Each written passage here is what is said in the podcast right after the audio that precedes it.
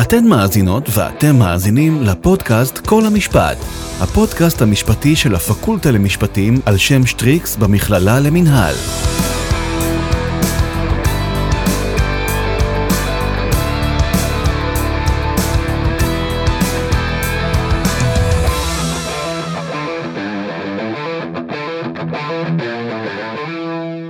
למאזינים ולמאזינות, אנחנו שיר טולדנו ומאור קסוטו, והיום בחרנו להציג בפניכם המאזינים נושא מאוד מעניין, הרגשות של תובעים בהליך הפלילי. קצת על ההליך הפלילי. כל ההליך פלילי מתחיל במעשה אסור, עבירה על החוק, או ניסיון לעבור עבירה על החוק. המידע מגיע לידי רשויות החקירה, לדוגמה משטרה, באמצעות מודיעין או אדם, עד או נפגע עבירה שמחליט להגיש תלונה במשטרה. לאחר שהמשטרה מסיימת את פעולות החקירה, היא מעבירה את כלל הראיות, לדוגמה סרטונים, דוחות הפעולה, תמלולי חקירות ועוד, לפרקליטות. בפרקליטות יושבים תובעים, שבוחנים את כל חומרי החקירה והראיות מהזווית המשפטית, ובוחנים האם לסגור את התיק מחמת אחת משלושת עילות הסגירה, חוסר אשמה, חוסר ראיות, או נסיבות העניין אינן מצדיקות העמדה לדין, או אולי להגיש כתב אישום ולהפנות להליך פלילי בבית משפט. בהליך הפלילי התובע מייצג את מדינת ישראל, שניצבת נגד הנאשם. רף ההוכחה בהליך הפלילי לצורך הרשעה הוא מעל לכל ספק סביר, שבכימות לאחוזים מהווה רף הוכחה של כ-98%. מדובר ברף הוכחה מחמיר, שמטיב עם הנאשם, וזאת כדי להימנע מהרשעה של חפים מפשע. התובעים שמייצגים את מדינת ישראל בהליך הפלילי צריכים להשתמש בכוחם ובסמכותם בזהירות, בממלכתיות ובאופן שעונה על אינטרס הציבור. התובעים נחשפים פעמים רבות למעשים קשים מאוד מבחינה מוסרית, כגון תיקי אונס ורצח. התובעים נחשפים לכל הראיות בתיק, שפעמים רבות כוללות תיעודים חזותיים של מעשים קשים. היום אנו נשמע על רגשותיהם של התובעים בהליך הפלילי וננסה ללמוד קצת יותר על עבודתם הלא פשוטה בכלל שכוללת התעסקות בסוגיות מוסריות מורכבות. כדי לעשות זאת בחרנו לראיין היום את דוקטור שירה לייטרסדורף שקדי, פרקליטה בפרקליטות מחוז מרכז פלילי, ממונה על תחום הפסיכיאטריה, בעלי המוגבלויות ועל תחום השיקום במחוז. כמו כן דוקטור לייטרסדורף שקדי מרכזת ומנהלת ביחד עם נורית קורנייזר ועם עומר סגל את ההתנסות המעשית של המכללה למינהל בפרקליטות מחוז מרכז. כמו כן בנושא של משפט ורגשות. שלום שירה. שלום שיר ושלום מאור ובוקר טוב. איזה כיף שאנחנו פותחים את הבוקר כאן איתך. כיף לי. כנראה שזה התיק הכי טוב שיהיה לי היום, אני חושבת. טוב, אז לפני שנתחיל, נשמח אם תוכלו לספר בקצרה למאזינות ולמאזינים שלנו על עבודת הפרקליטים בהליך הפלילי. כן, ודאי. אז הפרקליטים הם בעצם מי שמייצגים את המדינה שלנו בערכאות. יש פרקליטות פלילית, יש גם פרקליטות אזרחית אגב, שעושה עבודה חשובה מאוד. פרקליטים פליליים הם מי שמקבלים תיקי חקירה ממשטרת ישראל והם מקבלים החלטה אם ללכת להליך פלילי או לסגור את התיק, יש כמה עילות סגירה, אתם בוודאי מכירים אותן, והפרקליט מחליט אם uh, לפתוח בהליך או uh, לגנוז את התיק. עיקר העבודה של פרקליט זה למעשה לייצג את המדינה בכל הערכאות השיפוטיות, גם בוועדות, ולמעשה פרקליט מתעסק בהארד קור של המשפט הפלילי. ממש כמו שרואים בסרטים ובסדרות, uh, ככה נראה היום יום שלנו. צריך להבין שבעצם לא מונחים פה תיקים, מונחים פה בני אדם, uh, מונחים פה דיני נפשות, וזה משהו שפרקליט צריך לזכור יום יום כשהוא מגיע לעבודה שלו. ואני תמיד אוהבת לדמות גם בפני הסטודנטים שלי את האולם בית המשפט לזירה של תיאטרון, שיש בו באמת תפאורה מאוד מובנית. שנועדה לייצר איזשהו גם חיץ בינינו ולהגדיר לא רק בינינו בעלי התפקידים אלא גם בינינו לבין, ה, לבין עצמנו, בין התפקיד שלנו לבין האישי שלנו ולספר לנו, להזכיר לנו כל יום את מי אנחנו מייצגים, את מה אנחנו מייצגים, מהם גבולות התפקיד שלנו ובאמת אני, כשאני שמה את הגלימה בבוקר אני זוכרת שאני לא באה כשירה, אני באה כמדינת ישראל על כל מה שזה אומר. הפרקליט הוא שחקן מאוד מאוד משמעותי בזירה הזאת משום שהוא לא מייצג אדם מסוים, הוא מייצג ציבור, הוא אמור לראות את כולם, הוא אמור לראות את הנפגעים, הוא אמור לראות נפגעים פוטנציאליים, הוא אמור לראות נאשמים, כן, פרקליט אמור בהחלט לראות את הנאשמים וזה כמובן מטיל עליו אחריות מאוד מאוד כבדה, הוא גם צריך להיות מאוד מאוד קשוב לכל הרחשים סביבו, כל הראיות שמובאות בפניו, לשינויים שיש אולי במהלך התיק. אנחנו אמורים להיות מאוד נחושים במלחמה בפשע, אבל גם מאוד מאוד קשובים לאותות של אמת, לשמירה על זכויות של נפגעים ונאשמים כאחד, גם של עדים. צריך הרבה חוסן נפשי בעבודה הזאת, אבל זאת העבודה הכי מעניינת בעולם. אז עכשיו אנחנו יודעים מה הפרקליט עושה בהליך הפלילי, מה הממשק שלו עם הנפגעים, הנאשמים, העדים, אבל מה בעצם הקשר בין משפט לבין רגשות. לא מדובר בשני תחומי עניין שונים לגמרי? אה, שאלה מצוינת, ואכן מדובר בשני תחומי עניין שונים לגמרי, ואני יכולה לומר לכם שכשהתחלתי אה, לחקור את הנושא, היו אנשים שהרימו גבה ואמרו לי, תמצאי נושא אחר, זה לא... בחרת שני דברים לא קשורים. משפט ורגש זה משהו מאוד מאוד לא קשור, כשהתחלתי אה, לחשוב ככה את מי לראיין, אז הרבה אנשים אמרו לי, הייתי מתראיין בשמחה, אבל רק שתדעי שאין לי רגשות. אני מקווה שהוא לא התכוון שבכלל אין לו, אלא רק שבמשפט אין לו. אה, אבל אני כאשת אה, משפט יודעת שזה לא נכון. מי שעוסק בדיני נפשות, עוסק גם בדיני רגשות. הוא עוסק בפסיכה, הוא עוסק בנפש, הוא לא עוסק רק בחוק היבש. החוק היבש זה לא... זה, זה טוב לדעת אותו, זה חשוב לדעת אותו, אבל זה ממש לא מספיק כשאנחנו מקבלים החלטות. מצד שני, אין ספק, מאור, כמו שאמרת, אלה תחומים שונים. המשפט הוא משפט פורמליסטי, אה, הוא שואף לוודאות, לשוויון, לקוהרנטיות, אה, הוא מדבר באופן כללי. איך יכול להיות שמשהו חסר אחריות וגחמתי, כמו רגש, ייכנס אליו בכלל, ייכנס בכלל לזירה הזאת שאמורה להיות כל כך ברורה לאנשים וכל כך שוויונית. הרי uh, מהיום הראשון uh, בפקולטה למשפטים, אתם בטח גם uh, יודעים את זה, מלמדים אותנו איך לחשוב ולא איך להרגיש. אבל זה בדיוק הפער שביקשתי לחקור. ניסיתי להבין לעומק את החוויה הזאת שיש לשחקני המשפט ב... כשהם נפגשים באנשים שהם בנקודת שבר או בנקודת סכסוך בחיים שלהם. מה זה עושה להם? האם הם באמת יכולים להיות עיוורים לרגשות שלהם? האם באמת זה לא מחלחל בצורה מסוימת להתנהלות שלהם, אולי אפילו לקבלת ההחלטות שלהם? אני רוצה להקריא לכם קטע קצר מתוך אה, ראיון אה, עם פרקליט, ממש כמה שורות, והוא אומר ככה, הוא אומר, ההליך הפלילי זה מקום שבו מתנקז הרוע. כל צד שמגיע לשם היה מעדיף לא להיות שם. אף אחד לא אומר, וואלה, הלוואי שהייתי עד ראייה לרצח. הלוואי שהייתי קורבן, הלוואי שהייתי נאשם, זה בטח לא משהו שאומרים. אנשים לא רוצים להגיע לשם, הם נזרקו ממסלול החיים שלהם לתוך הסיטואציות, ואנחנו נפגשים איתם שם, סופגים את כל התסכול והפחד, הכעסים והאכזבות, והשמחות, הייתי אומר שמחות מאוד קטנות, ואתה מרגיש, זה מחלחל בך. והציטוט הזה זה ציטוט שאני מאוד מאוד אוהבת, כי הוא בעצם אומר, אתה לא סופג רק את התיק, אתה סופג גם את בני האדם, והשאלה מה זה עושה לך. כשהתחלתי לחקור, גיליתי שאני ממש לא המצאתי את הגלגל. יש uh, תחום שלם uh, עצום ומרתק, גם נחקר בעיקר בארצות הברית ובאירופה, היום כבר יותר בישראל, שנקרא התחום של uh, law and emotions, משפט ורגשות. אותי עניין במיוחד להתמקד ברגשות של שחקני משפט. אז אם תוכלי לספר לנו איך זה בתור פרקליטה, האם, האם לדעתך בכלל קיימת לגיטימציה להפגין רגשות במסגרת התפקיד, או שזה בעצם מנוגד לתפיסה שלנו של העולם המשפטי, שהוא לרוב קצת מנוגד מנוכר, קצת קר.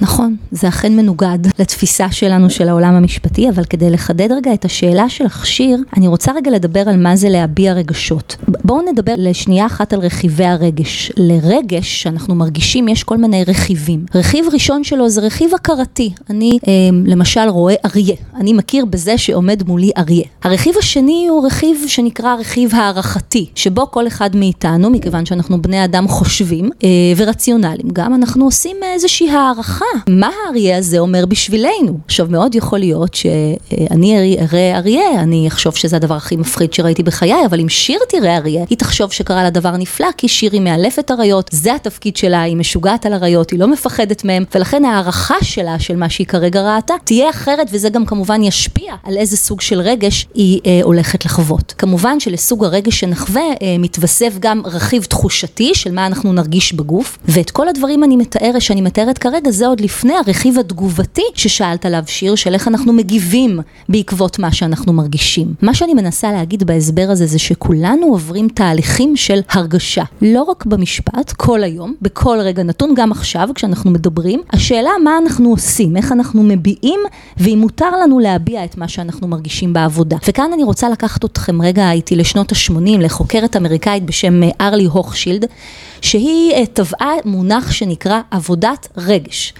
באנגלית זה נקרא emotional labor ואנחנו אה, למעשה מתרגמים את זה לרגשות בעבודה. מה אה, עושים אנשים עם הרגשות שלהם בעבודה והיא מסבירה שאנשים כשהם עובדים הם מתאימים את הרגשות שלהם לצרכי התפקיד. זאת אומרת כל תפקיד אומר להם בדיוק מה מותר להם להרגיש, מה אסור להם להרגיש וגם מתייחס למה שאת שאלת איזה רגש הם יכולים להביע או לא להביע. אבל לפעמים יש דליפות. אנחנו מנסים לעשות עבודת רגש יעילה אבל אבל פתאום קורה לנו אה, שאנחנו אולי מביעים משהו שלא רצינו להביע, והנה אני לוקחת אתכם רגע לציטוט של עוד אחת מהמרואיינות שלי במחקר, פרקליטה, שאומרת ככה, ניהלתי תיק נגד אבא שהתעלל בילדיו, ולא היה מוכן להודות בדבר, וכשהילדה המסכנה עלתה על הדוכן והתחילה לספר את החוויות שעברו אליה בבית, הרגשתי שהדמעות חונקות את גרוני, אבל אני לא יכולה לבכות, כי אני בבית משפט, אני לא יכולה להראות חולשה כלשהי, אבל פתאום קלטתי שהשופטת מזילה דמעה, ואז הסתכלתי לכיוון של חברתי הסנגורית וקלטתי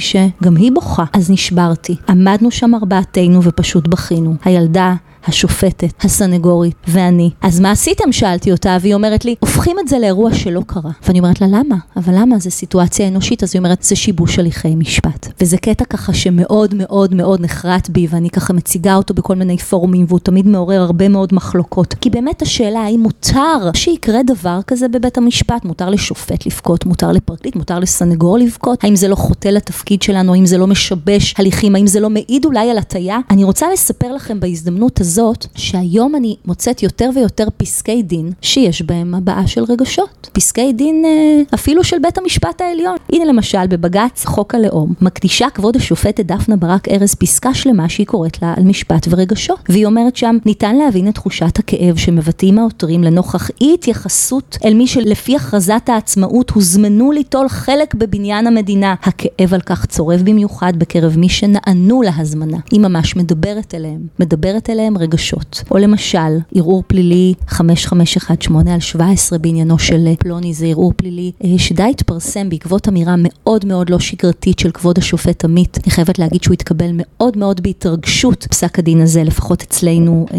בפרקליטות, משום שבאמת אה, כבוד השופט עמית מצא לנכון להפנות מילים למתלוננת עצמה. אה, זה תיק של אה, עבירות מין במשפחה, אני רואה שאתם מהנהנים ומכירים את התיק, אני בכל זאת אצטט ממנו כמה שורות. הוא אומר למתלוננת, גילית אומץ לב ותעוזה, כאשר עמדת על דוכן העדים בפני חקירה נגדית קשה ולא נעימה. מתוך ניסיוננו אנחנו יכולים לומר לך בוודאות ובבהירות, את הנפגעת.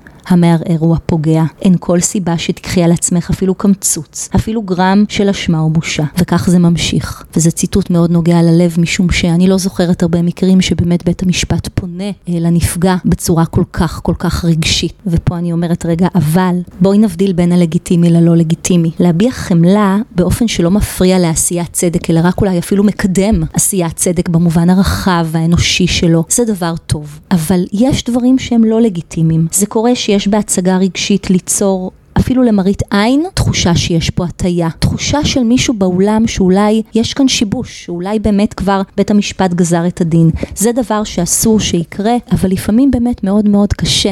להבדיל בין מצבים כאלה למצבים האחרים. דיברת איתנו מקודם על השאיפה של ההליך הפלילי שיהיה כמה שיותר קוהרנטי ורציף. האם לדעתך הבעת רגשות בהליך הפלילי לא עלולה לעלות כחולשה או כחוסר מקצועיות של תובע, שבעצם לא מצליח לייצג את המדינה בצורה אובייקטיבית? אמרת, מאור, מילה מאוד חשובה, אמרת את המילה חולשה. וזה מאוד מעניין שהשתמשת בזה, משום שלא מעט מהמרואיינים במחקר שאני עשיתי אמרו, תשמעי, להביע רגש זה להיות חלש. וזה משהו שככה מאוד הפריע לי, מאוד מאוד צרם לי באוזן. אני אספר לכם משהו, קיימות למעשה הרבה קבוצות אה, של תמיכה רגשית אה, שנעשות אה, לפרקליטים, ואני זוכרת שכשהקבוצה הזאת הייתה מאוד ראשונית, זה היה לפני עשר שנים, אז פרקליטים שהיו הולכים ככה להשתתף בקבוצה היו אומרים, אה, קבוצת הבכי של הבכיינים, במקום לעשות תיק, הם הולכים עכשיו להתבכיין. אז אתם צוחקים וגם אני צוחקת, אבל האמת שזה לא כל כך מצחיק, כי אני באמת באמת חושבת שהקבוצת הבכיינים הזאת, ומה שקורה שם בתוך החדר הזה, זה אי אפשר, זה דבר שבלעדיו אין. פרקליט ללא חוסן נפשי לא יכול להיות פרקליט טוב מקצועית. זה דבר שהוא לא מותרות בעיניי, הוא דבר שהוא חובה. אבל כן, אתם רואים שזה נתפס כחולשה. היום כל העולם עובר איזשהו תהליך, אני לא יודעת אם לקרוא לזה אמוציונליזציה או בשם אחר. היום כולם בטיפול, או רוצים להיות בטיפול, או שואפים להיות בטיפול, או אומרים שהם צריכים להיות בטיפול. מודעות רגשית זה כבר לא מילה גסה, מודעות רגשית וידע רגשי זה דבר חשוב. אגב, לא רק ברמה הרגע הפסיכולוגיסטית אני מדברת, אלא גם ברמה המקצועית. ידע זה כוח, נכון? זה מקובל על כולנו. גם ידע רגשי זה כוח. יש אפילו מאמרים שקראתי על ידע רגשי בארגונים, שזה ידע שצריך לשמר אותו. לא מספיק במקצוע כמו שלנו להבין את החוק, צריך להבין בני אדם. ומי שכושל בלהבין בני אדם, אז יש לו משהו שחסר לו בארגז הכלים שלו. לצערי, בכל התהליכים האלה שאני מדברת עליהם, שקורים בעולם, הזירה המשפטית ככלל, והפרקליטים אולי בפרט, לא עוברים עוברים את אותם שינוי, שינויים דרמטיים, זאת אומרת זה קורה, אבל זה קורה הרבה יותר לאט. עדיין פרקליטים מתביישים להגיד מה הם מרגישים, עדיין הם מחפשים דרך, גם כשהם מרגישים משהו, להלבין את זה או להצדיק את זה בנימוק מקצועי. זה עדיין, הרגש הוא עדיין פרסונה נון גרטה בעולם אה, של המשפט, אבל אני רגע מקדימה אולי את המאוחר ואני אומרת שכאן בדיוק טמונה הבעייתיות בעיניי, משום ש... מה שקורה זה שמרוב רצון להדחיק את הרגש ולא להכניס אותו למשפט, הוא נכנס בסוף בצורה לא מותאמת. רגשות לא הולכים לשום מקום, הם נשארים שם. אם מתעלמים מהם, הם חוזרים ומגיעים אה, בדרכים שאנחנו לא רוצים שהם יגיעו. ולכן אני תמיד אומרת אה, גם לפרקליטים שמדברים איתי, בוא נעשה רגע הפוך. בוא, תגיד לי שאתה מרחם על הנאשם. תגיד לי שאתה כועס על העד. לא חשוב. תגיד לי מה אתה מרגיש. בוא נוציא את זה מהסיסטם. בוא נדבר על זה שנייה. בוא נשים את הכל על השולחן ונהיה שקופים עומדים בפני עצמנו. ואחרי שנשים את זה על השולחן, אני אומרת לך, מצוין, סיימת? פתחת את המניפה של כל מה שאתה מרגיש, עכשיו בוא נסגור את זה ונחליט לפי החוק, ונחליט לפי הראיות. אבל זה אחרי שעשינו את הפעולה המאוד חשובה הזאת של לפתוח מה אנחנו מרגישים. לא מתוך חולשה, מתוך כוח, מתוך הבנה שזאת אינפורמציה שאנחנו לא רוצים לפספס אותה. את לא חושבת אבל שהבעה של רגש בהליך הפלילי יכולה לגרום לשחקנים, אני לא מדבר על הנפגע והנאשם, אני מדבר על השחקנים שמייצגים את המדינה או את את הסנגור מנגד, אה, לרדת לפסים אישיים, בגלל שמעורבים רגשות. אני לא רק לא חושבת, אני בטוחה שמה שאתה אומר זה נכון, אבל בדיוק בגלל זה אני אומרת מה שאני אומרת. אני אומרת שהסיכוי היחיד שאדם יצליח באמת לנטרל את האישי, את הרגשי מהמקצועי, זה אם הוא יהיה מודע לרגשי. הוא לא יוכל לעשות את הפעולה הזאת אם הוא לא יהיה מודע למה שהוא באמת מרגיש וחושב דרך הלב שלו על הדברים שהוא קורא או פוגש. זאת אומרת, אני בדיוק מגיעה מהנקודה, זה מצחיק שתמיד אנשים אומרים לי, הם שומעים שאני חוקרת משפט ורגשות, אז הם אומרים, אה, את מאלה שחושבים שצריכים לשפוט רגשית? מה פתאום? מה, אני חושבת שהחוק הוא רגשי? אני חושבת שלהכניס אה, רגשות אה, לתוך ההחלטות שלנו זה יכול להיות ממש מסוכן ולא נכון, אבל אני חושבת שאנחנו חייבים לעשות פעולה של מודעות, כדי באמת לדעת מה לקחת מתוך מה שאנחנו מרגישים ומה לזרוק החוצה. במאמרך ערך מחקר איכותני עם פרקליטים ופרקליטות ממחוזות שונים, אה, ובו בחן סוגיות מרכזיות הנוגעות למשפט ורגשות. רצינו לשאול גם אם תוכלי לתאר לנו ממעוף הציפור אילו סוגיות אה, בחרת אה, ואת המסקנות אם תרצי, אה, ולמה דווקא בחרת דווקא בסוגיות האלה, שזה מאוד מעניין אותנו לשמוע. אז שיר, אני אגיד לך משהו בכנות, אני תמיד אומרת, אני לא כל כך מרגישה שבחרתי בנושא, זה לא שקמתי בבוקר ואמרתי חסרה לי עבוד, עבודה ובא לי לחקור משהו, לא, אני מרגישה כמעט שהנושא בחר בי, הוא כל כך בער בעצמותיי שהרגשתי שאני, הייתה לי איזושהי אמירה רגשית שרציתי להגיד, עוד לא ידעתי איך היא נראית והאם היא תבוא בצורה של ספר או בצורה של מחקר, אבל היה משהו מאוד מאוד חזק שהרגשתי שקורה בעבודה שלנו, שרציתי לתת לו ביטוי. ואז החלטתי לתת לו ביטוי לא במה שאני אגיד, אלא במה שדווקא אחרים יגידו. החלטתי דווקא לא לדבר, אלא יותר להקשיב. ואז התחלתי לעבור בכל רחבי הארץ ולהקשיב לאנשים. אה, אבל אני יכולה להגיד שבאמת הרגשות שלי עצמי בעבודה, זה היה המנוע לכל המהלך הזה. אני רוצה רגע לתת קרדיטים פה גם לאוניברסיטת חיפה ולדוקטור טלי גל ולפרופסור אהרון בן זאב המקסימים שהיו המנחים שלי וליוו אותי לאורך כל אה, דרכי המחקרית. גם בתזה וגם בדוקטורט. אה, אני יכולה להגיד לך אה, לגבי סוגיות שאני באתי מאוד מאוד פתוח. אני שאלתי פרקליטים על החוויה הרגשית שלהם בכל מיני צמתים אה, בהליך, שאלתי איזה סוגים של רגשות אתם חווים כלפי מי, באיזה שלב, ואיך זה משפיע על ההתנהלות שלכם או על קבלת ההחלטות שלכם. אני יכולה להגיד לכם שאני הכנתי מדריך ראיון, ובפועל אני כמעט לא הסתכלתי בו, זאת אומרת השיחה הייתה כל כך אמיתית, כל כך קולחת, כל כך ספונטנית ואינטואיטיבית, שקרה שם משהו בחדר, קרה עם לא מרואיין אחד ולא שניים, זה קרה עם מרואיינים בכל רחבי הארץ, קרה לנו משהו שם, אנחנו צחקנו, אנחנו בכינו ביחד. אה, אני לא יכולה לנתק את עצמי מהרפלקציה של כל מה שזה עשה לי, ואני יכולה להגיד שאני ממש הופתעתי מרמות האינטימיות והעוצמות של השיח שנוצר שם, ומה שעוד הפתיע אותי, זה שהרבה מרואיינים אמרו לי, את יודעת שזאת פעם ראשונה שמישהו שואל אותנו איך אנחנו מרגישים? וזה משפט מאוד עצוב בעיניי, זאת אומרת, למה זה ככה בעצם? זאת אומרת, למה אין מנגנון ששואל את זה, שמטפל בזה, שעוסק בזה? הרבה גם רצו להיפגש שוב אחר כך, ולהמשיך לעשות רפלקציות על הראיון. אז זה לא היה מחקר, זאת הייתה חוויה, זה היה ממש מסע. איזה מנגנון את חושבת שהיה מתאים לטפל במה שאמרת?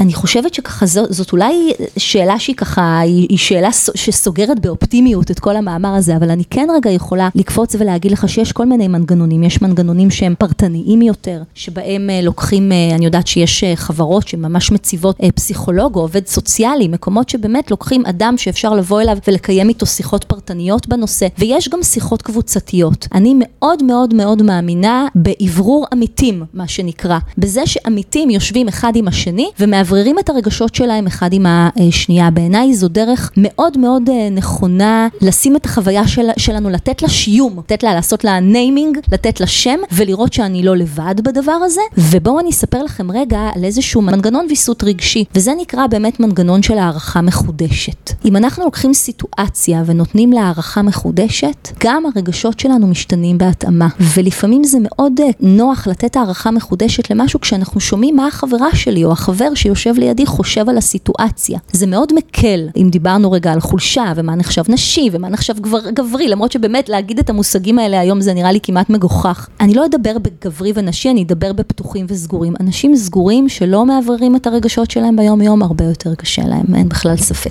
דיברת איתנו על מה שאת הרגשת, לפני שניגשת לחקור את הנושא. אמרת שממש הנושא בחר בך ולא את uh, חיפשת מה לחקור. מעניין אותי לדעת אם היה לך uh, הנחות מחקר מוקדמות. נערכת שבאמת כל כך הרבה פרקליטים יבואו ויגידו את מה שהם אמרו וירגישו כמו שאת הרגשת. אז אני חייבת להגיד שאני באתי פתוח לגמרי ולא היו לי השערות מחקר. השערת המחקר הפנימית היחידה שהייתה לי זה שאני הולכת כנראה לצלול למעמקים uh, עם אנשים ולמצוא אוצרות מרתקים. היו הרבה דברים ששיערתי ושהתבדו. למשל, uh, שוב, לא כהשערת מחקר, אלא כאיזושהי השערה אה, פנימית לא מחייבת. למשל, אני שיערתי שכשאני אשאל פרקליטים מה התיקים הכי רגשיים שאתם מטפלים, הם ידברו באמת יותר על אה, עבירות שמתבצעות בילדים, או על אה, עבירות נגד קשישים, או על ככה, ייקחו אותי למחוזות האלה, עבירות מין אולי, ופתאום הרבה מאוד פרקליטים לקחו אותי דווקא לתיקי תאונות דרכים, כמקומות רגשיים מאוד מאוד קשים. והאמת שהם אמרו את זה, אמרתי, כן, זה נכון, יש בזה משהו. עכשיו, זה לא רק בגלל, זה קודם כל ברור, בגלל שמת אדם ומת בנסיבות טרגיות, וכל המשפחה שלו במובן מסוים גם אה, מתה ביחד איתו, וכמה זה נורא לראות את המשפחות האלה פה. אבל יש גם משהו, לפעמים, בלראות נאשם נורמטיבי, שיכול להיות אבא שלך, אח שלך, יכול להיות אתה, יכולה להיות את,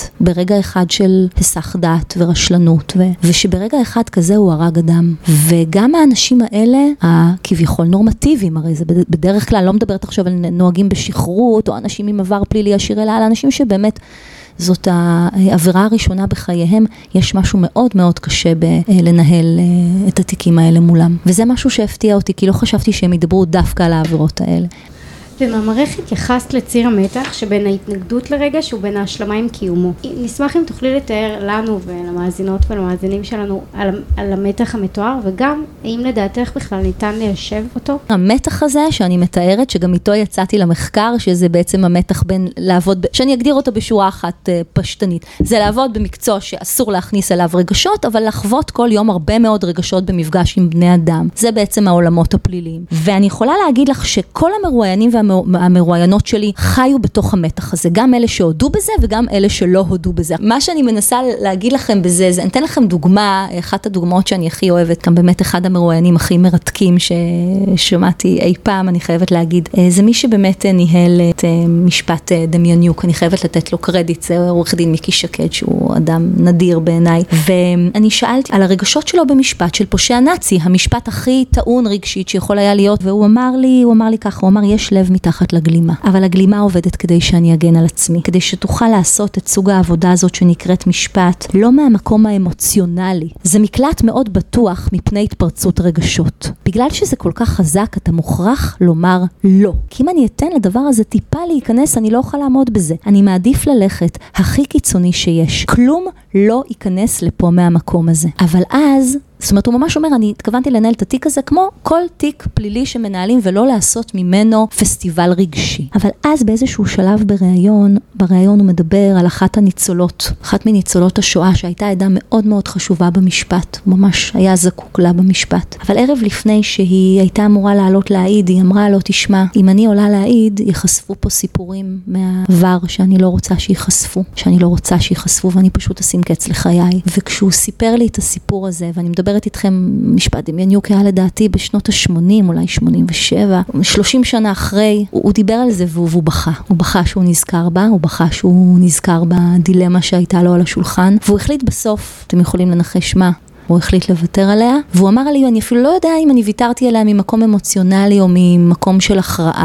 החלטה ציבורית אחראית, מקצועית, אבל ויתרתי עליה, ושם יצא רגש מאוד מאוד גדול. אמ, אני יכולה גם לומר לגבי אמ, באמת יישוב המתח, שעל פניו פרקליטים כמו פרקליטים אומרים, אל תדאגי, הכל תחת שליטה, ואנחנו מיישבים את המתח הזה. אנחנו יודעים לנהל את הרגשות שלנו. אנחנו יודעים לא להכניס אה, רגשות אה, לעבודה, ובטח לא לקבלת החלטות. אבל המחקר גם חשף שבמקום שאין בו מודעות רגשית ואין בו שיח רגשי, אז גם לא יכול להיות בו ניהול רציונלי של רגשות. זאת אומרת, אם אתה לא, את לא מודעת למה שאת עוברת בזמן אמת, והרבה מרואיינים אמרו לי, זו פעם ראשונה שאני בעצם חושב על מה שהרגשתי באותו תיק, כי כשהרגשתי את זה, לא הייתי מודע למה שאני מרגיש ולא לקחתי את זה בחשבון. ולכן אני אומרת שהניהול יכול להיות ניהול אחראי רק אם אנחנו באמת מודעים לדברים, אה, וצריך ללמוד לנהל את הרגשות, לווסת אותם, להכווין אותם, אה, אבל זה רק אחרי שאנחנו נכיר אותם. זה נשמע כאילו הפרקליטים הם נפגעי עבירה משניהם בהליך. אה, וואו, אמרת משפט חזק. אני יכולה לספר לכם על מונח שאתם בוודאי מכירים, מונח של טראומטיזציה משנית, וזה,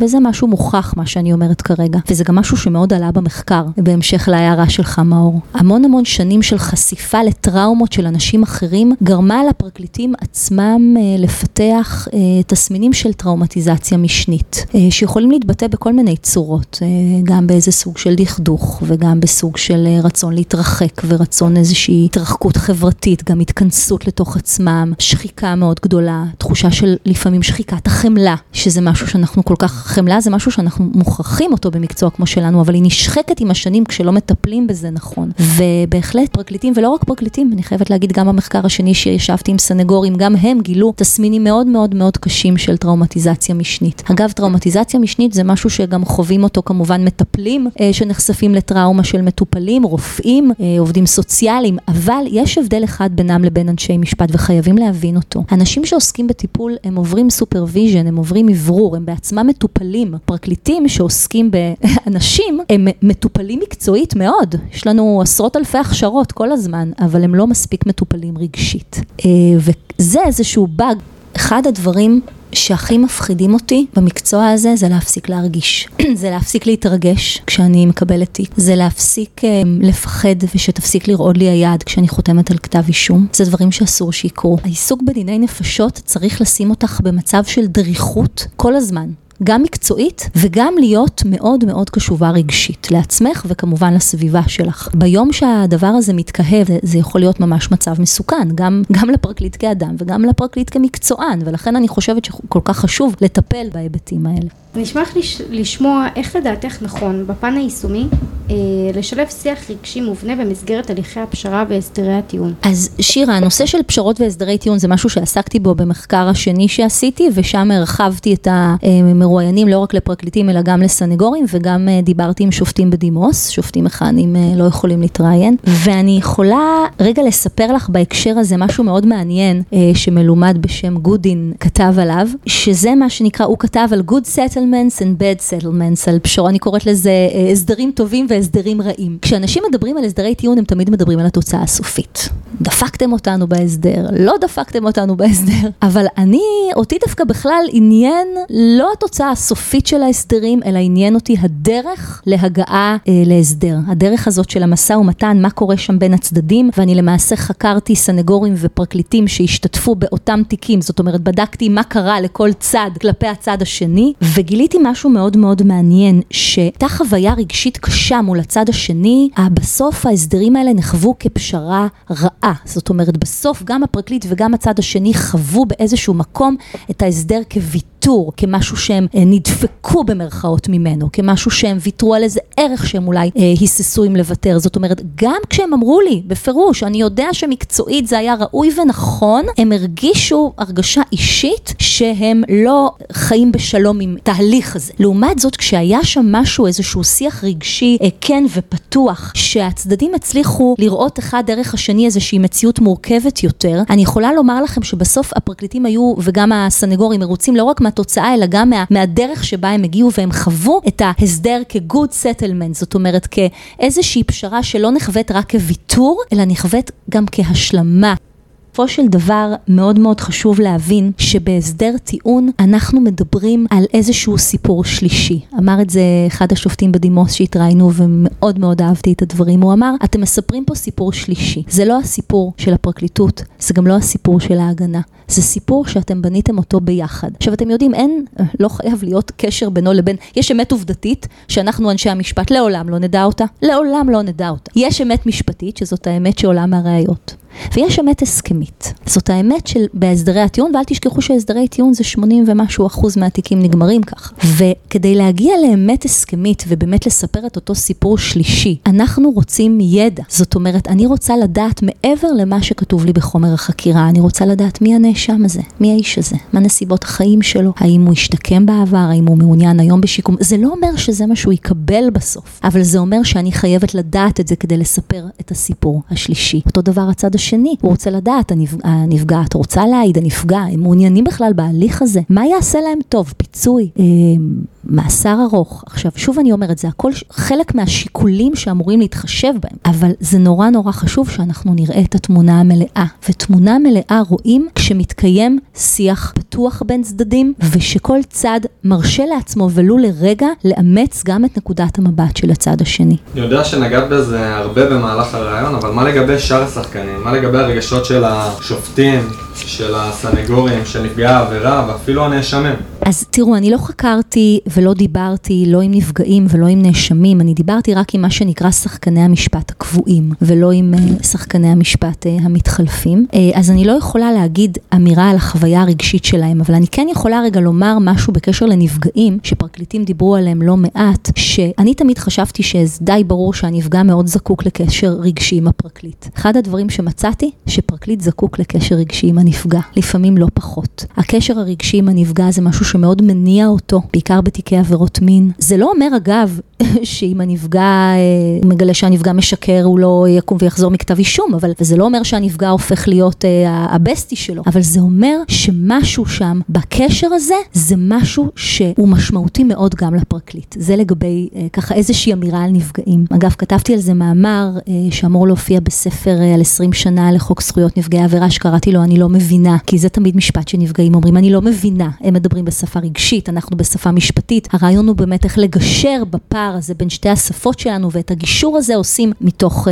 הרבה מאוד הקשבה. מה שמעניין רגע לגעת זה גם בשופטים uh, בדימוס, למרות שאני לא יכולה גם לגביהם להגיד אמירה אחראית, כי אני ראיינתי מעט שופטים uh, כאיזושהי נקודה נוספת במחקר, אבל הנה יש לי כאן uh, ציטוט uh, יפה של אחד מהם, הוא אמר, אני לא בטוח uh, כמה רגשות בכלל תופסים חלק בהליך המשפטי. תחושות, אינטואיציות, אולי יותר. אני חושב שהצדדים לעולם לא יראו מה אני מרגיש. למרות שבמקרה של הילדה שסיפרתי לך, כמעט כולנו, כל חברי ההרכב, בכינו. אסור שזה יקרה באולם. שופט צריך להתגבר. הוא יכול לגלות אמפתיה, אבל לא להפגין רגשות וממש לא לפרוץ בבכי. אנחנו בכינו בלב. אז השופטים בוכים בלב. זה מה שהוא ניסה לומר. אה, נשמח שתסכמי לנו, מה לדעתך התובנה המשמעותית ביותר, כי אנחנו יוצאים מכאן עם הרבה הרבה מאוד תובנות, אבל מה לדעתך התובנה המשמעותית ביותר אה, שעולה מתוצאה מהמחקר המאוד מעניין, מכל המחקרים המאוד מעניינים שאת עורכת בנושא הזה? אז אה, קודם כל תודה רבה, אני כבר אומרת לכם. על הרעיון הזה, ואני חושבת שככה לזקק הכל לתובנה אחת זה קשה, אבל אני בכל זאת אגיד, נדמה לי שצריך לתת כרטיס לנושא הסמוי הזה שקוראים לו רגשות. זה לא אומר שצריך להפוך את זה לשיקול מקצועי, ממש לא, אבל צריך להכניס אותו לשיח. להפוך את הנושא הסמוי הזה לנושא אה, עם כרטיס בתוך השיח שלנו. אני רוצה אולי לסיים אה, עם איזשהו קטע מתוך אה, ספר של דוד גרוסמן, סוס אחד נכנס לבר, ששם השופט מבקש מאשתו שתבוא ולראות אותו באולם, והוא אומר כך, אני נזכר בזעם שלה אחרי שבאה פעם לבית המשפט לראות אותי בתיק של אב שהתעלל בביתו. שום הבעה לא הייתה לך בפנים, היא קצפה עליי אחר כך בבית. הילדה שפכה את נשמתה שם, הביטה אליך בתחנונים שתראה סימן קטן קטנטן של אהדה, של הבנה, מבט אחד שיגיד לה שהלב שלך איתה, ואתה... אני הסברתי לה שאלה בדיוק הפנים שעליי להראות במשפט. גם אם בתוכי אני מתפוצץ, אסור לי להסגיר שמץ מזה כל עוד לא קבעתי את דעתי. ואת אותן פני אבן שהפניתי אל הנערה, הפניתי אחר כך אל אביה, כשהוא השמיע את הגרסה שלו. הצדק חייב להיראות, אמרתי, ואת האמפתיה שיש לי לנערה אני אביע בפסק הדין. אבל אז, אמרה תמרה, זה יהיה מאוחר מדי למה שהיא הייתה זקוקה לו כשדיברה אליך ברגע האיום ההוא. ואני רוצה לסיים עם המבט הזה, המבט האמפתי. לי צמרמורת שיר. אני, שאני קוראת את הקטע הזה, גם תמיד יש לי צמרמורת, כי אני חושבת שיש כאן אמירה מאוד חזקה על אה, מבט אמפתי, שאנחנו, שחקני המשפט הקבועים, יכולים וצריכים לתת בכל רגע נתון ולכל אדם, לא חשוב אם זה נפגע, נאשם, עד, לא חשוב אם זה הצד השני, שממש מעצבן אותי בעמדה שלו, גם הוא זכאי לפעמים למבט אמפתי. המבט האמפתי הזה, הוא לא יחסיר מאיתנו דבר, והוא ייתן לאחרים הרבה. אני לא רואה בזה בכלל משהו רגשי, אני רואה בזה אחריות מקצועית. דוקטור לייטרסדוף, שקדי, אנחנו רוצים להודות לך על הידע הרב שללא ספק ישאיר את כולנו. תודה רבה. תודה לכם, מקווה שלא ביאסתי אתכם על הבוקר, שהבאתי גם כמה רגשות חיוביים, לא רק שליליים. היה לנו הכי כיף בעולם. ומאוד מעניין. גם לי היה מעניין איתכם. ותמשיכו להרגיש. לגמרי. אנו רוצים להודות גם למאזינים ולמאזינות שהייתם איתנו והקשבתם לפודקאסט, מקווים שנהניתם ושתשובו אלינו ותשמעו את הפודקאסטים הנוספים והמעניינים שיש לנו להציע. אתם מוזמנים לכתוב לנו מה אתם חושבים על הנאמר וכיצד הפודקאסט השפיע עליכם ועליכן. אנו זמינים באתר, במייל, בפייסבוק ובאינסטגרם וגם בטוויטר של כל המשפט. אנחנו היינו שיר טולדנו ומאור קסוטו, תודה רבה.